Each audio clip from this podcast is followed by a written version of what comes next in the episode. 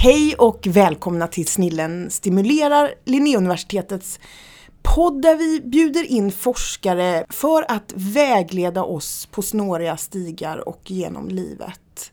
Idag ska vi prata om varför kärlek är så himla svårt. Och tänker oss att det här blir en grundkurs för olyckligt förälskade. Vi har alla varit där, särskilt jag Ingeborg och min fantastiska kollega Anders. Välkommen! Tack så mycket! Eh, det här är ju ett ämne som du och jag ältar dygnet runt faktiskt med varandra, dock aldrig på arbetstid kanske vi ska nej, nej, det skulle vi aldrig göra. Nej, det Men många aldrig... nätter har tillbringats med ältande i och med att vi är ältande människor. Vi är väldigt ältande och det blir en hel podd sen faktiskt om vad ältande är för något. Med oss idag har vi Lena Andersson som är hedersdoktor här vid Linnéuniversitetet. Hon är också författare och har skrivit mycket om varför kärlek är så förbannat svårt. Lena, varmt välkommen hit. Tackar. Eh, Lena, hur ser en vanlig dag ut för en hedersdoktor? ja, först sätter jag på mig ringen. Naturligtvis. På morgonen. Och ja. Sen tar jag hatten när jag ska sätta mig och skriva. Ja. Och sen, eh, sen skriver jag några timmar. Alltid är det någonting som behöver skrivas. Eh, om, om det inte är något som har deadline så är det att jag skriver på en, på en roman eller Ja, det är väl roman helt enkelt mm. i så fall. Mm. Men vad gör en hedersdoktor? eh, en hedersdoktor gör inget, ingenting just i egenskap av hedersdoktor utan det har man blivit eh, helt oförhappandes som jag blev här förra året och eh, sen är man ju det resten av livet vad jag förstår. Mm. Jag tror inte man kan fråntas titeln, jag vet inte det. Nej, vi, vi får väl se. ja, vi får se. Efter den här podden vet man aldrig vad som är. Och så så att det, det, är inte det jag gör utan jag är författare och, och skribent. Mm. Vi är i alla fall väldigt glada att du är hedersdoktor på Linnéuniversitetet. Det är vi verkligen. Det är jag också. Det känns mycket hedrande. Eh, vi pratar om olycklig kärlek här och eh, Lena du har ju eh, skrivit en, en hel del om det som har blivit uppmärksammat. Framförallt i eh, boken Egenmäktigt förfarande som ju fick Augustpriset för några år sedan. Eh, som väl är en historia om olycklig kärlek kan man väl säga. Som eh, jag och Ingeborg har läst, både framlänges och baklänges. Ja, upp och ner. Och för de som inte känner till den här historien kan vi väl säga att det handlar om Ester Nilsson, en författare, precis som du av någon anledning eh, som blir förälskad i en konstnär som heter Hugo Rask. Eh, hon är så här tokförälskad i honom, verkligen så här, faller pladask för honom. Mm. Eh, och börjar upp, de börjar träffas och sådär. Men vad han känner är ju lite, eh, inte så tydligt. Men de umgås ju på något sätt och hon försöker få det liksom, tänker att det här kommer att bli bra. Men hon får så dubbeltydiga signaler från honom och eh, det blir väl inte som Ester har tänkt sig kan man väl säga. Hur ser du på den här relationen? Hon blir väldigt förälskad, ja. Men febern i den förälskelsen förstärks av hans beteende. Um, alltså det, det, att, att hon blir desperat förälskad har väldigt mycket att göra med samspelet. Uh, och det är det samspelet boken handlar om. Alltså, ska vi säga, den deras bristande överensstämmelse i vad, vad handlingar betyder. Um, hon tror att de är överens, att alla, hon tror att egentligen alla människor är, är, överens om att gör man en sak så betyder det någonting. Mm. Mm. Den kan inte bara säga att det där går väl inte att tolka. Det där var väl bara något jag gjorde. Det betyder, behöver inte betyda Alltså det, finns en, det behöver inte betyda det du tror att det betyder. Det, det finns en logik i relationsskapandet menar hon. Som kort uttryckt eh, Börjar man träffas så är man på en annan plats än när man inte hade börjat träffas. Då medför det någonting. Det är, det är ett tyst kontrakt. Mm. Som man måste förhålla sig till. Man behöver inte vara där för alltid för det. Men man måste förhålla sig till att nu har något inträtt fast vi inte har sagt något. Börjar man äta middagar med varandra så betyder det, särskilt när den ena har visat på något sätt att, att hon eller han är intresserad. Då betyder det också att då tar man de här stegen av, som också medför ansvar. Och det slutgiltiga, går man till sängs ah. så är det ett jättesteg. Och gör man det tre gånger så är det mycket mer än en. Så här håller ju Ester på och adderar på någon slags lista. På ett för mig rimligt sätt. Ja, för oss också. Ja, Ja. Ehm, vi ligger med våra listor. Ja. Absolut. Kryssa för. Och eh, detta, mm, det här är en, eh, det är två olika sätt att se på det. På eh, vad en relation är och på vad språk egentligen är. Att språk inte bara är verbalt utan också eh, handlingar eh, som är rimliga att tolka. Det här tysta kontraktet, eh, hur menar du att man ska förhålla sig till det? Egentligen handlar det väldigt mycket om att lyssna lite grann på, vad, på den här informationen som känslor kan vara. Det är en sorts information om det är, sig själv, om en själv, andra och världen. Och erkänna. Här har vi inlett något. Det här, det här, är, det här är ett kontrakt. Det inleds ett tyst kontrakt även om vi inte har skrivit under någonting. Eh, att man kanske, kanske faktiskt tar känslorna i detta på, på allvar.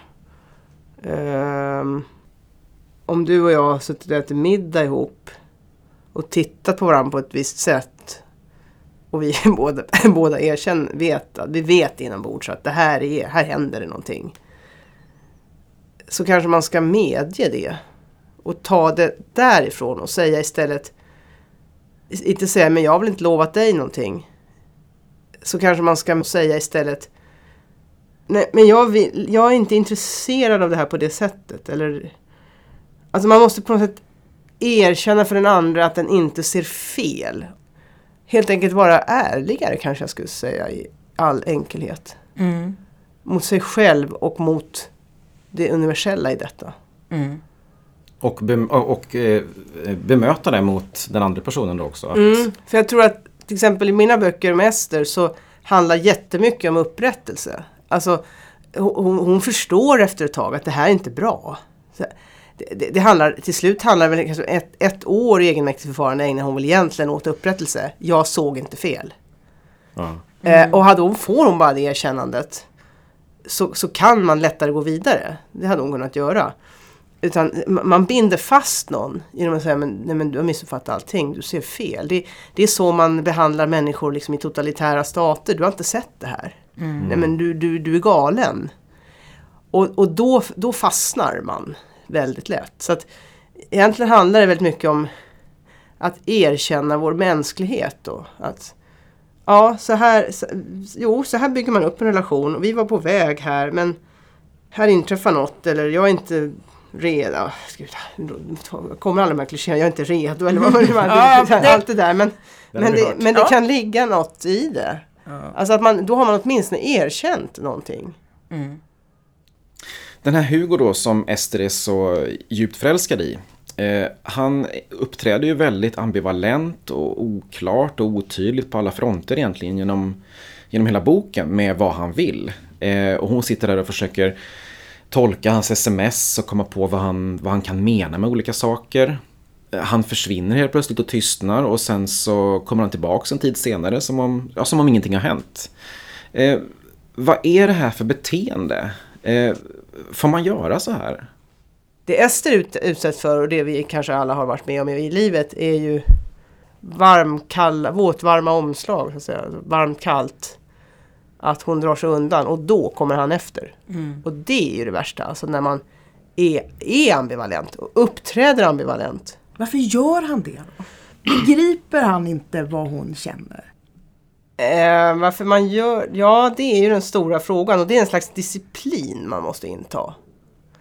Ehm, I det läget. Där måste man förstå, jag tror att där får man inte vara för narcissistisk, man måste ha en slags inlevelseförmåga i hur det känns och förstå att nu gäller det verkligen att sätta ner foten. Nu gäller det att vara tydlig, att inte ge det där, ja men kanske sen, vi kanske kan höras. På något sätt är det väl egentligen erfarenhet som krävs, alltså att man förstår att det går inte att säga till någon som är förälskad i en eller man just har haft en relation med som har av, avslutats utan att det är klart riktigt. Ja men vi kan väl höras. Nej det, det går inte. Det går inte. Där måste man vara, göra, ha vänligheten att vara brutal om jag säger så. Mm. Eh, därför att där, den där människan kommer leva på det där i veckor. Det är bensin. Eh, vi kan väl höras. För då har han sagt att han är lite intresserad på något sätt. ehm, varje uppmuntran är ett fördärv. Ja. Om man inte kan leva upp till det så, så, så håller man den andra på en sträckbänk. Och de flesta klarar absolut av ett absolut nej. Man vill ha det. Det man, det man, vill, det man, om, man vill ha det om det är sant. Åtminstone är det så för Ester. Man vill ha det om det är sant. Man vill ha sanningen. Problemet är att ambivalens är, är oklar sanning. Man vet ju inte. Och det problemet med alltihopa vilket gör att jag förvånas ibland över vissa reaktioner jag har fått. Varför fattar hon inte att han inte är intresserad? Varför sådär säger folk. Nej men det har ju verkligen hänt att folk har ändrat sig. Det har ju hänt att man är ambivalent i början och sen faktiskt inser. Varenda romantisk komedi dessutom handlar om det. Ska de få varandra? Mm. Och så på slutet så inser personen, och det kan man ju säga då, ja men det är bara film. Fast det har hänt i verkligheten. Att människor har plötsligt insett, nej nu håller jag på att mista det här, det här är mitt livs chans. Och så har de ändrat sig. Det har tagit tid i vissa relationer. Alltså sådana där berättelser från verkligheten, det är livsfarligt när man är förälskad. För då kan man hålla på ett år till. Ja men du, du, du vet efter sex år skilde han sig. Det är det som är så hemskt Ja. också för Ester tycker jag, det är att det här tas, det, det tar ju så mycket tid. Hon hade kunnat göra nästan hon hade kunnat resa jorden runt Skriva och träffa, böcker. skriva böcker, träffa andra trevliga Det tar karlar. eller- jättemycket tid. Ta så enormt mycket tid. Ja, enormt mycket tid. Och inte bara den tid det tar i, i, eh, i handlingarna och allt det där utan också det vakuumet som hon är i när hon inte är lycklig då. då när hon inte är, är inne i själva handlingarna. Så, så upptar det ju hennes tankar också. Ja. Det tar, Och det är ju tar, hennes liv. Det tar all tid, ja. Men vad har den beundrade personen, om man kan säga så, vad, vad har den personen för ansvar här? Man har ansvar för att inte slappt höra av sig för att det känns lite tomt. När man inte kan, vet att man inte kan stå för det, när man förstå, inser att man drar igång den andra. När man inte vill fullfölja det på något sätt, när man bara vill ha lite bekräftelse. Eller det, det har man ett ansvar att inte eh, sådär impulsmässigt äh, äh, agera för att få veta om den andra fortfarande är intresserad. Alltså det får inte vara en narcissistisk kliande bara på sig själv utan att eh, åh, hon var ju kär i mig, eh, jag tror jag ska höra av mig lite och se om hon fortfarande är det. Det är, det är elakt. Mm. Så där har man ett ansvar att avstå. Den brutala vänligheten då. Eller den vänliga brutaliteten. Eh, jag tänkte vi skulle prata lite om hoppet. Vi har varit inne lite på det här tidigare, det här med att hoppet behöver så väldigt lite bränsle för att leva vidare i en sån här situation. Eh, och du skriver i din bok att hoppet är som en parasit på människokroppen. Eh, kan du utveckla det? ja, alltså egenmäktigförfarande mynnar ut i den slutsatsen kan man säga. Sista kapitlet handlar om att när hon, när hon blir av med hoppet så, så blir hon befriad. För hoppet är som en parasit på, på människokroppen. Lever som en parasit på, i symbios med människohjärtat eller vad jag skriver. Och eh, detta är väl ingen allmän utsaga om hoppet kanske. Men eh, det är nog en allmän utsaga om hoppet i, i eh, kär, kärleksrelationen. Mm. Alltså så länge man hoppas så är man fast. Så länge man hoppas är man inte fri att gå därifrån. Eh, det finns alltid en, en liten möjlighet. Det stänger av andra möjligheter. Men det, hoppet lever också sitt eget liv. Så det här är ingenting man kan säga så här, nu slutar jag hoppas. För an, man, man hoppas. Eller inte. Det, det, det kommer före språket. liksom. Det kommer före viljan. Eh, det, det, är bara, det är bara att inse att jag, jag, jag hoppas fortfarande på det här. Om, man, om man har en vän- väninna då, låt säga av, av vilket kön väninnan än är av. Det finns ju manliga väninnor också. ja, jag, jag, jag Det definierar finns ju, bra sådana jag definierar ju Oh ja. här väninna, väninna är ju någon som man pratar om såna här saker med. Mm. Om man då har en väninna som är i den här belägenheten att eh, väninnan säger ja, nej men nu ger jag upp det här, jag, jag, jag, jag inser ju. Så kan man ändå höra det, man kan höra att jag, nej, hoppet är inte borta. Mm. För då kan det komma in någon liten sån där, fast kanske om jag väntar lite i alla fall. Jag kanske väntar tre månader så får vi se. Då är hoppet inte borta. Alltså det, då är det där. Mm. Och då får vi förhålla oss till det. Så att man kan inte pressa bort hoppet. Man kan kanske jobba lite på det med någon Men sorts KBT. Men, men, men det är där eller inte. Och så länge det är där är man inte fri. Varken att välja andra eller att eh, leva glad ensam. Och, och därför de här eh, såna här saker som finns i, eh, ofta står det i såna här eh, nät, du vet inte, dating, kontaktannonser. Så här. Du måste vara fri från gamla relationer. Du måste vara färdig med allt gammalt innan vi kan... Innan du och jag kan. Ja, just det. Därför, Varför det? Jo, för det där är en insikt om att om du hoppas på någon annan och gör det här som en ersättning, då är jag inte intresserad. Då är man en reservdel. Mm. Så det finns mycket insikter om det här i oss människor. Det finns jättemycket insikter som vi har. Mm. Och som kommer till uttryck på de här sätten. Men hur vet man att hoppet är borta? Kanske skulle man säga så här, hoppet är borta när man inte själv vill längre riktigt. Ja. Alltså så länge man vill att den här personen ska vara med en så kan man ju nästan säga definitionsmässigt hoppas man på ett sätt. Och då kommer ju minsta strimma att vara ett tecken på någonting. Bensin för, för hoppet. Så att ja, det här är mycket komplicerat ska jag säga. För jag tycker också, om man själv har befunnit sig till exempel i Esters situation. Man har upplevt det, man har erfarenhet av det. Man kan känna igen sig i det. Sen har man den här väninnan som plötsligt befinner sig i samma situation. Som man kan uppleva är dum i huvudet. Som inte släpper taget Ja. och låter, även om man själv har upplevt det, så Mm. kan man känna att, men fattar du inte? Fattar du inte? Precis. Därför att i det fallet bedömer man med förnuftet och inte, inte med behovet och känslan. Nej. Be, med begäret och känslan. Eh, utan ba, bara ser det sakligt. Trots att man har varit i situationen Trots att man har varit, man lägger inte till det. Man, ä- även när man ska lägga till det måste man göra det med intellektet. Det är därför det är så svårt att få förståelse på riktigt.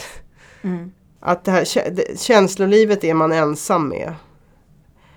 Eh, Just det aktuella känslolivet. Den andra kan teoretiskt veta, jag vet hur det där känns, jag förstår. Men, men det, man måste liksom vara i känslan för att förstå dess viktighet på riktigt. Alltså, Verkligen vara, det, det akuta. Och det är därför det är så smärtsamt. För ingen kan dela en smärta heller riktigt. Nej.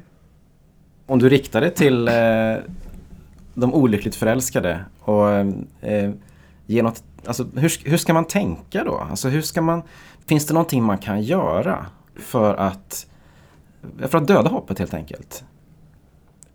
Alltså jag har ju skrivit två böcker om en person som inte dödar hoppet. Utan som fortsätter istället. Och kör saker, saken i botten. Och, för att ta reda på verkligen sanningen om det. För att sen aldrig mer behöva, behöva undra. Eh, och, eh, så jag är inte säker på att man ska vara så himla återhållen heller. Eh, utan man kanske ska bejaka känslan, erkänna den. Eh, stå för den inför sig själv.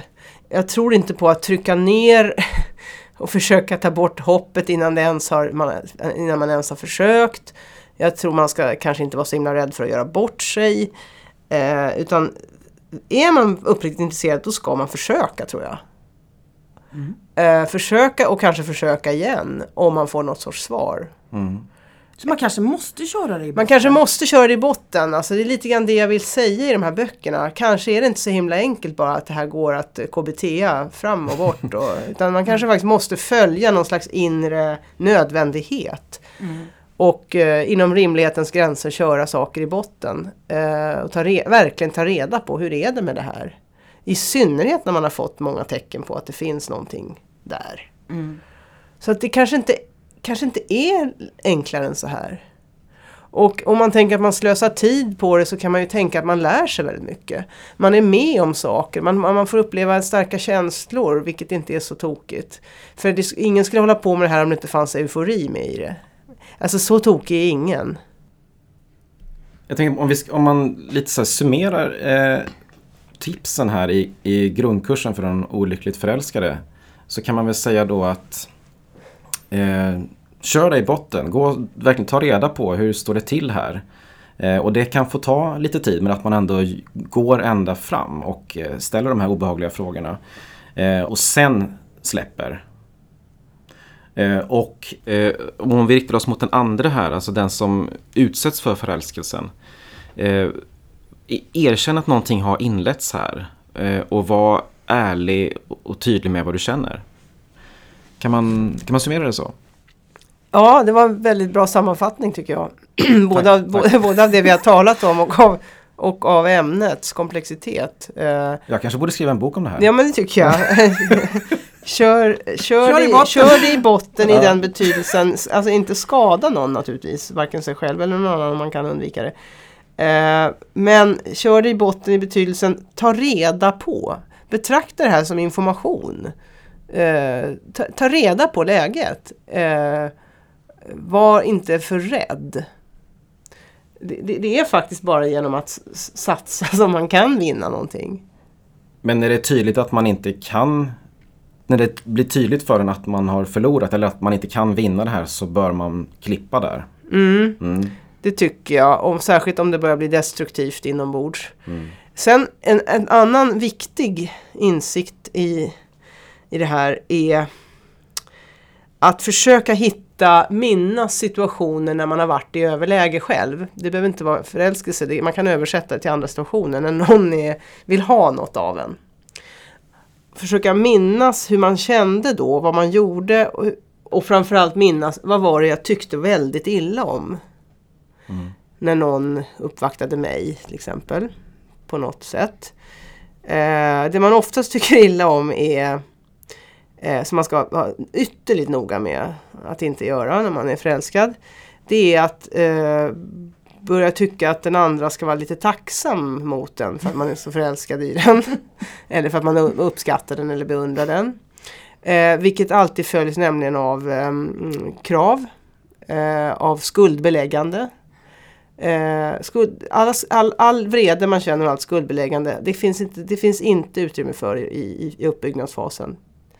Och just det här, nej men det där är inget kul att höra. Alltså till exempel, ja jag är väl inget värd för dig. Eller, ja nej men det bryr väl inte du dig om vad jag har gjort den senaste veckan. Alltså det är inget kul att höra. Det, det, det är inga, Så sluta Anders! Ja. inga skuldbelägganden, ingenting, jag är väl ingenting värd. Alltså vad är attraktivt? Jo det är självständighet. Eh, Eh, att man inte är, eh, ligger som en blöt fläck någonstans. Eh, man, behöver, man kan få göra det, men man behöver inte berätta för den här som man försöker visa sig intressant för. Och framförallt när den får skulden för det. Minsta lilla sipprande av skuld ska man undvika. Så, så, så, så om den andra frågar, hur, hur, hur, hur har du haft det sen sist då? Den som är den beundrade då. Ja, hej hur mår du? Hur har du haft det sen sist? Ja, nej men det är eländigt. Jag har tänkt på dig hela tiden. Alltså, Funkar Eh, inte. nej, utan då, då, då ska man nog försöka vara lite glad. eh, Mm. Så, eh, man behöver inte berätta allt helt enkelt. Nej. Det är väldigt viktigt.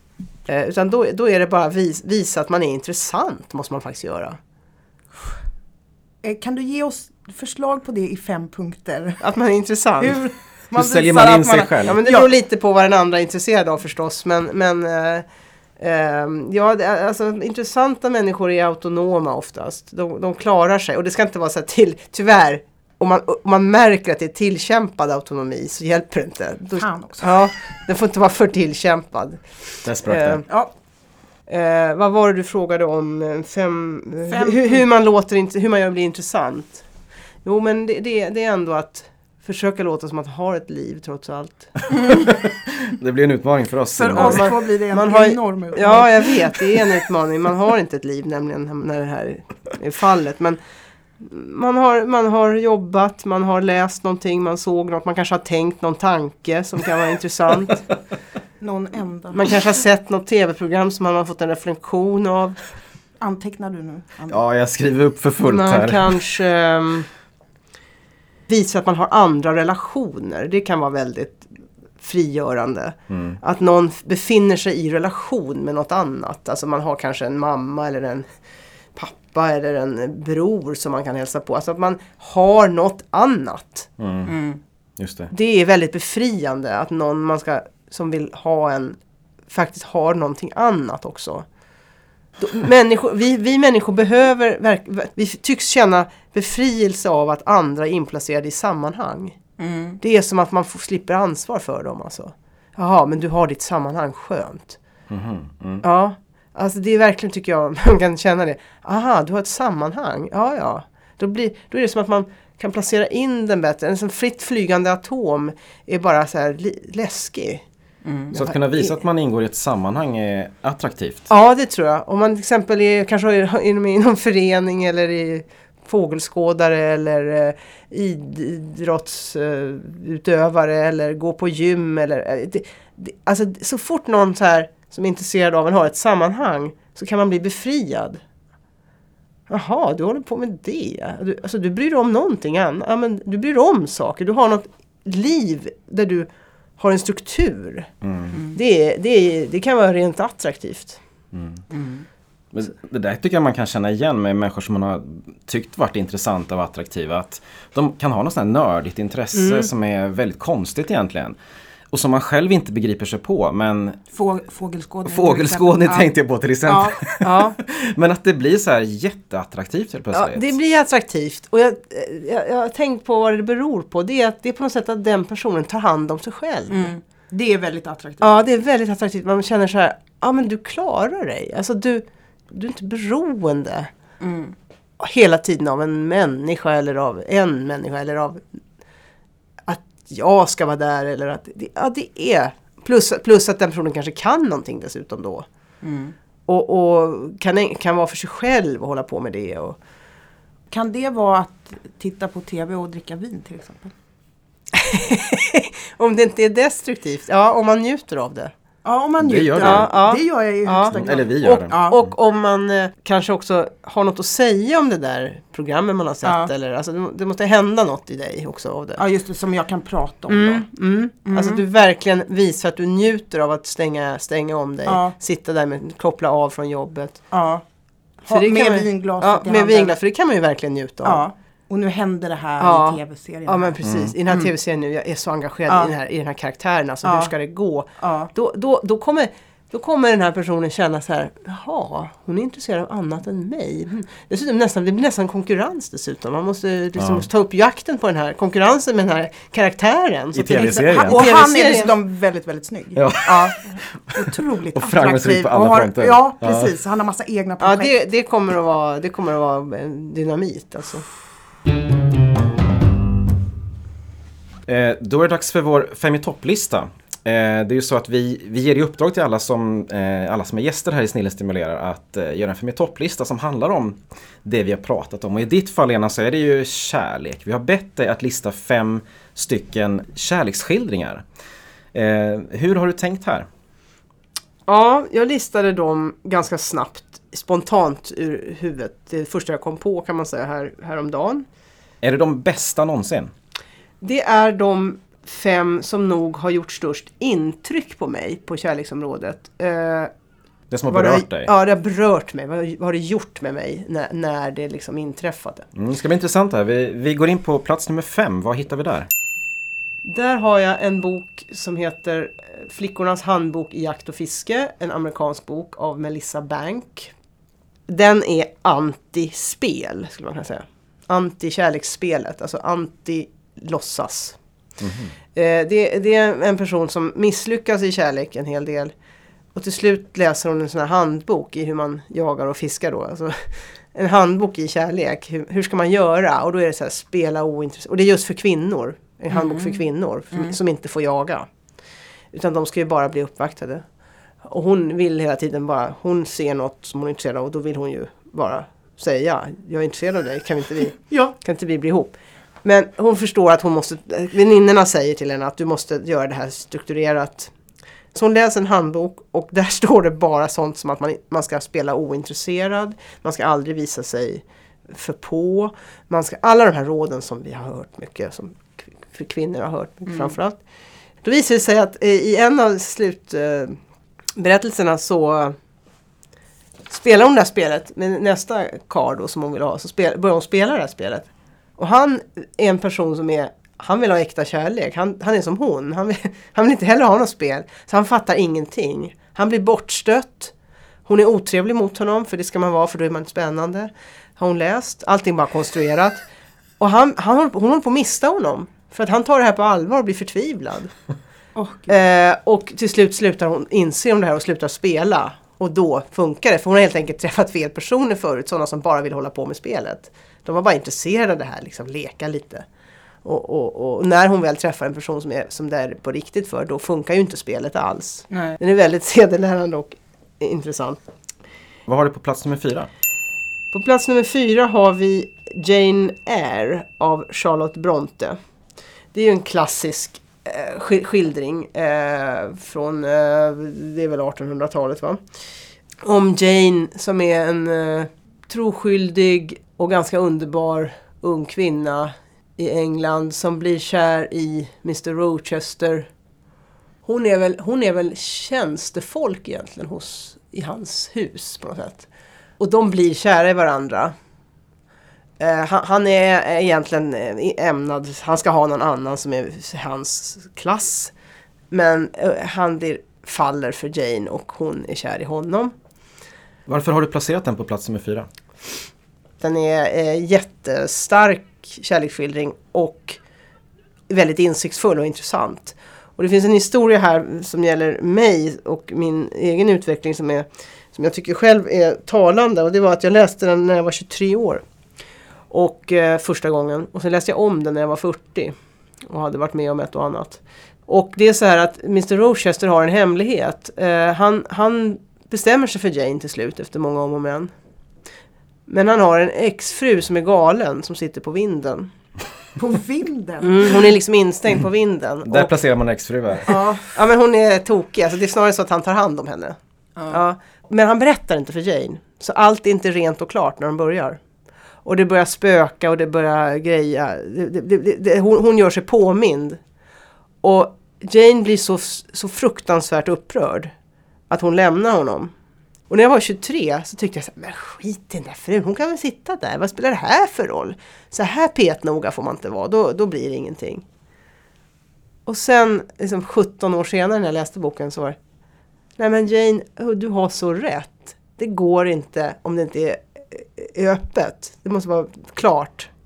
Man måste, man måste vara ärlig helt enkelt. Det går inte att ha sån här barlast som man inte berättar om. För då, då kan inte relationen fungera. Det kan inte finnas hemligheter på det här sättet. Mm. Ehm, till slut får ju de varann och, och då har hon väntat i två år. Då, då fick hon nämligen reda på hur viktig hon var för honom. Och han blev tvungen att bli ödmjuk innan han kunde ta henne. Han var tvungen att erkänna, han, han utsätts för en brand, eldsvåda och någonting så där han blir skadad. Så han blev på något sätt ödmjukad. Han var för arrogant helt enkelt. Det är CD Ja, hade det- skildringen då, ja. det, det är liksom sensmoralen. Han var för arrogant för att kunna ingå en riktig relation med Jane. Så att när han är ödmjukad, då kan de få en relation. Då så går vi till plats nummer tre. Vad finns det där? Där har jag placerat Den allvarsamma leken av Hjalmar Söderberg. Varför då? Eh, den läste jag när jag var 19 år och eh, tyckte det var underbar litteratur för det första. Eh, jag tyckte också det var intressant med den här relationen mellan Arvid Stjernblom och Lydia Stille. Och den har ju, han är ju gift med någon annan och har en utomäktenskaplig relation med Lydia. Ehm, Men varför är den så bra? Ja, det, det, det, dels är det helt enkelt att den tar den här kärleken på ett väldigt stort allvar och den här relationen. Men det, jag, det som intresserar mig mer än och som jag också har förstått mer efteråt är att alltså Lydia är den hon är liksom slampan alltså. Hon är ju älskarinna åt honom och han och han har krav på henne att hon inte ska träffa andra fast han är gift och Eh, att hon, hon, hon framställs som ganska opolitlig, typisk älskarinna. Nu är det faktiskt ett tag jag sedan jag läste den, men som jag minns det. Eh, att hon är opolitlig, typ, typisk älskarinna kan man säga. Hon intar älskarinnerollen i litteraturen. Eh, men det är klart att man, hon är förtvivlad. Alltså det, det, var, det är väl det jag har förstått sen. Hon, hon är förtvivlad. De här förtvivlade älskarinnorna beskrivs nästan alltid som beräknande. Mm. Att de har total koll på läget, egentligen bara vill ha det så här som de har det, kunna göra vad de vill och de är framställs, som, framställs just som väldigt oberoende. Medan de i själva verket är olyckliga för allt det på den andras villkor. Medan han upplever sig sitta fast och han har ju sånt ansvar och han har ju en fru och så här. Och det, det här, den här obalansen har ju intresserat mig väldigt mycket sen, sen, sen, sen jag läste den här boken. Den här fruktansvärda obalansen som också kommer av ett, naturligtvis av de konventioner som var då, att man inte fick skilja sig. Och, att mannen hade ansvar, ekonomiskt ansvar för kvinnan och eh, Men inte för älskarinnan. Nej, det är ju just det och det är därför hon är attraktiv också.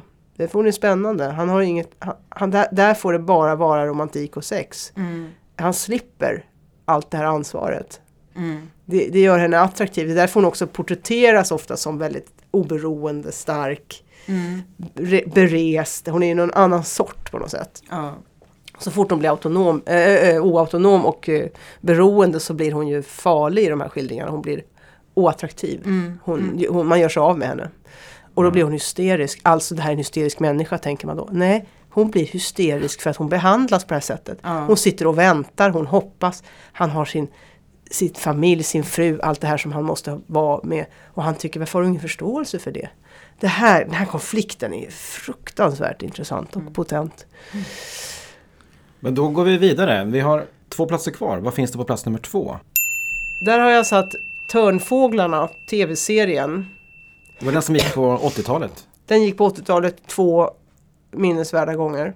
Varför är den så bra? Ja, den handlar ju då om eh, en katolsk präst, Fader Ralph, som eh, har en mycket, mycket stark eh, känslomässig bundenhet och relation, ja bundenhet till kanske man kan säga, till en kvinna ända från det hon är barn egentligen. Eh, men han är ju katolsk präst så han får ju inte ha varken sex eller relationer. Och det är en enormt stark passion. Alltså det, är en, det, är, det är en mycket lyckad skildring tycker jag av en passion. Av, av de här starka känslorna. Han kan inte låta bli. Mm. Och hon kan inte låta bli. Det här gör henne ju totalt olycklig. Att vara kär i en katolsk präst. Och hoppas att han ska sluta vara präst. Förstår ni om hoppet alltså? Mm. Och den här, det här mötet, det, det, det var så starka känslor då, som, som gick ut från tv-rutan att, att jag kände de känslor som fanns i tvn. Alltså som de kände i berättelsen. Mm. Och då, och då, för mig var det som en slags kunskap om mig själv, det var en insikt. Så här, så här starkt kan jag känna. Alltså jag var lika kär i honom som hon. Ja. Minst. Han var väldigt snygg. Han var väldigt snygg. Mm. Och det var, han var underbar också på något sätt. Mm. Och det var sådana dramatiska situationer när han kom farande till Australien. Det var långt bort i den där ladan när de träffades. Och, ja, men det var så Så fantastiskt. snyggt ljus. Ja, ja, snyggt ljus, allt var snyggt. Och på den där ön när han kommer, man, man höll på att dö. Ja, man höll på att dö. Har du upplevt det här också Ingeborg? Ja, gud Man höll ja. på att dö och då kände jag, tänkte jag så här. Så här mycket kan jag känna. Mm. Kan jag känna så här nu, då kan jag känna så här med en, en verklig människa. Mm. Och då tänkte jag, okej, det är hit upp man ska alltså. Så det satte Det, till, ribban. ja, det satte ribban för vilka känslor man skulle kräva och begära och eftersträva. Och då ska man inte sträva lägre. Då ska det kännas så här totalt. Ja. Vi måste se den ikväll. Absolut, det gör Ja, vi. gud, vi hyr den bara. Men nu skyndar vi oss upp till Ja, plats förlåt. nummer ett för där finns det någonting som har berört dig ännu mer tydligen. Ja, Om möjligt. Alltså jag tvekade om jag skulle ha Törnfåglarna som ett eller tvåa. Här är det egentligen dött lopp. Eh, på plats nummer ett har jag satt ändå Mitt Afrika. För den var först Mm. Med den här känslan. Och vad är Mitt Afrika Mitt? Afrika är också en film. Från 1985. Den kom 86 till Sverige. Det var alltså året innan jag såg Törnfåglarna. Och... Eh, Det var en intensiv period i ditt liv nej men verkligen. Verkligen. Jag tror att saker hände där med mig som förändrade mig för gott. Alltså. Via filmen, via de här känslomässiga upplevelserna. Ehm, och eh, det, det, det är ju en berättelse om Karin Blixens, eh, författaren Karin Blixens liv i Afrika. Eh, dit hon reste. Och träffar då en engelsk äventyrare som han kallades. Han spelades av Robert Redford som jag då också blev kär i. Av den här filmen. Och också blev sådär, det var så vackert. Det var så starka känslor. Det var så mycket på liv och död. Att, det här, att den här relationen är viktigare än någonting annat. Den är helt avgörande för hennes för välbefinnande. Och naturligtvis fick de ju inte varann heller men de fick ju varann tillräckligt länge för att man skulle hoppas på det. Och, och, och det var också det här när två människor möts som faktiskt ska vara ihop. Alltså som passar. Eh, och som, där livet blir bättre av det. Mm. Eh, där, där de stunderna är ojämförliga med annat. Ehm, Och framförallt är han då i, de här, i den här filmen väldigt motsträvig. Det här är inte som, ja, Fader Ralph är motsträvig för att han är präst. Annars skulle han ju vilja det här. Ja. Men han, Dennis Finchatan och Robert Redford, han är motsträvig för att han vill ha oberoende som det heter. Och sen så inser han på slutet att det kanske han inte egentligen vill. För att, eh, han säger, har en replik på slutet som är så här, när han har insett att oj då, det här har gått honom ho- djupt till sinnes. Du har förstört det för mig. Vad då, säger hon. Att vara ensam. Det är inte roligt längre. Alltså han älskade att vara ensam förut. Det är inte roligt för nu har hon bosatt sig i honom. Eh, då längtar han istället efter henne. En slags förlust av, för, av, av möjligheten att vara ensam och trivas med det riktigt. Mm. Och han säger du har förstört min... You ruined it for me you know. Ja, jag, jag kan det på tyska också för jag köpte Ja. filmen även på med, dub, med dubbning. Som man, som man gör såklart. Du, du hast es mir verdorben, weißt du. Eh, och då frågar hon, was? Das Allein sein. och på engelska heter det, eh, eh, på engelska säger hon, ruin what?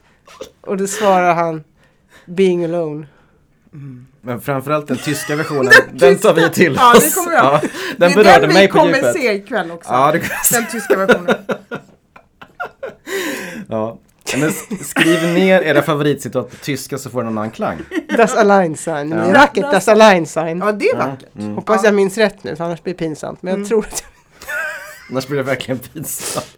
Om det är det enda tyska citatet du kan. Ja, men för oss lät det bra. Ja, det lät vi är ju totalt okunniga i Ja. tysk grammatik men... eh, Och kärlek. och kärlek. Eh, vi ska gå över till en annan lista som du inte känner till. Eh, vi har någonting som vi kallar för tio snabba. Och det är tio stycken ordpar som vi eh, berättar för, säger till dig och sen ska du välja ett av orden i de här ordparen. Jaha. Mm. Eh, då börjar med den första. Vasalopp eller kokostopp? Vasalopp. Mr Darcy eller Bruno Mars? Mr Darcy. Skam eller offerlamm? Är det att vara skamsen eller att vara ett offerlamm? Det spelar ingen roll. Det får du tolka själv. Offerlamm. Kundkort eller förort? Eh, Förort. Doktorshatt eller mängdrabatt? Doktorshatt. Klapp eller kyss? Kyss. Katolicism eller magnetism? Magnetism får jag välja där. Linnéuniversitetet eller Gökboet? Linnéuniversitetet. Mycket bra, det var ett otroligt bra svar. Tack för det ja, svaret. Ja, ja. Vad glädjande. Vi kommer göra en överföring till ditt konto ikväll. eh, kaffe eller cigg? Eh, Kaffe. Och så kommer vi till den sista. Ingeborg eller Anders? Herregud. Det beror på vad jag ska göra med er. Du får, du får välja precis vad du vill. Vi, vi står till ditt förfogande. Jag kan inte svara. Det går inte. Nej. Det är omöjligt. Du vill ha oss båda två Ja, där va? ja jag slår ihop er. Mm. Ja. Vi kan tänka oss en paketlösning. Ja. Ja, Om du ingår i paketet. Den var grym den sista. såna är vi. Såna är vi. eh, Lena, vad, eh, snabbt, vad, vad ska vi tänka på i framtiden? Jag och Anders. I den här frågan Ja, som vi har pratat den här om. frågan. Ja, att se att kärlek och kärleksproblem kanske är en del av livet. Och Mm. eh, behöver inte vara bara i tonåren utan det kanske är något man... Eh, ja, det inträffar då och då. Det, det är en del av att vara människa. Mm. Och annars kanske man stympar sig själv lite om man, in, om man aldrig har dem. Mm. Så det är inte så farligt heller, även om det gör ont. Mm. Det tycker jag man kan tänka på. Mm. Lena, tusen tack för att du kom. Tack för att jag fick komma. Välkommen tillbaka väldigt snart igen. Tack. Tack. Och Anders, vi springer och hyr film nu då. Ja, det ska vi göra. Törnfåglarna eh, och Mitt Afrika. Framförallt den tyska versionen. Den tyska versionen kommer det bli den här gången. Auf Wiedersehen! Auf Wiedersehen! Hej då! Hej då!